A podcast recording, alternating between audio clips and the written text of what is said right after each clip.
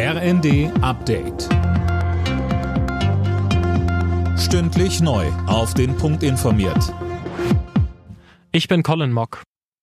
Vor der geplanten Großdemo in Berlin am Montag hat Kanzler Scholz die Bauern bei ihren Protesten zu Maß und Mitte aufgerufen. Gleichzeitig verteidigt er in einer Videobotschaft das Vorgehen seiner Regierung bei den Agrarkürzungen. Wir haben uns die Argumente der Landwirte zu Herzen genommen und haben unseren ersten Vorschlag noch einmal überarbeitet. Ein guter Kompromiss. Außerdem geht es darum, was wir noch tun können, damit die Landwirtschaft eine gute Zukunft hat.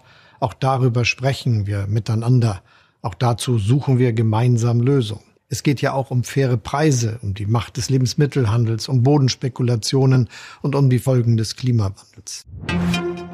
Nach dem Treffen von AfD-Politikern mit Neonazis wird auch wieder verstärkt über ein mögliches Verbot der Partei diskutiert. Schleswig-Holsteins Ministerpräsident Günther hat sich für ein Verbotsverfahren ausgesprochen. CDU-Chef Merz setzt dagegen auf die politische Auseinandersetzung mit der AfD. Der Streik der Lokführergewerkschaft GDL ist vorerst beendet. Die Bahn rechnet an diesem Wochenende aber weiter mit großem Andrang, weil viele Kunden ihre Fahrten nachholen wollen. Unterdessen droht die GDL schon mit neun Streiks, sollte die Bahn kein verbessertes Angebot im Tarifstreit vorlegen. GDL-Chef Weselski sagt, Wenn wir müssen, dann werden wir diesen Arbeitskampf wie in der Vergangenheit auch wieder aufnehmen und erneut die Menschen damit beeinträchtigen. Aber unser Ziel ist, das Management unter Druck setzen und zur Bewegung zu bringen, zum Verhandlungstisch. Bei einem Erdrutsch im Nordwesten Kolumbiens sind mindestens 33 Menschen ums Leben gekommen. Unter den Opfern sind hauptsächlich Kinder, schrieb die Vizepräsidentin bei X.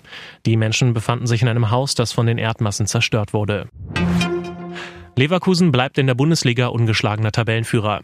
In Augsburg gewann Bayern mit 1 zu 0. Dortmund siegte außerdem im Abendspiel gegen Darmstadt mit 3 zu 0. Die weiteren Ergebnisse Leipzig-Frankfurt 0 zu 1, Freiburg-Union Berlin 0 zu 0, Mainz gegen Wolfsburg 1 zu 1 und Köln-Heidenheim auch 1 zu 1. Alle Nachrichten auf rnd.de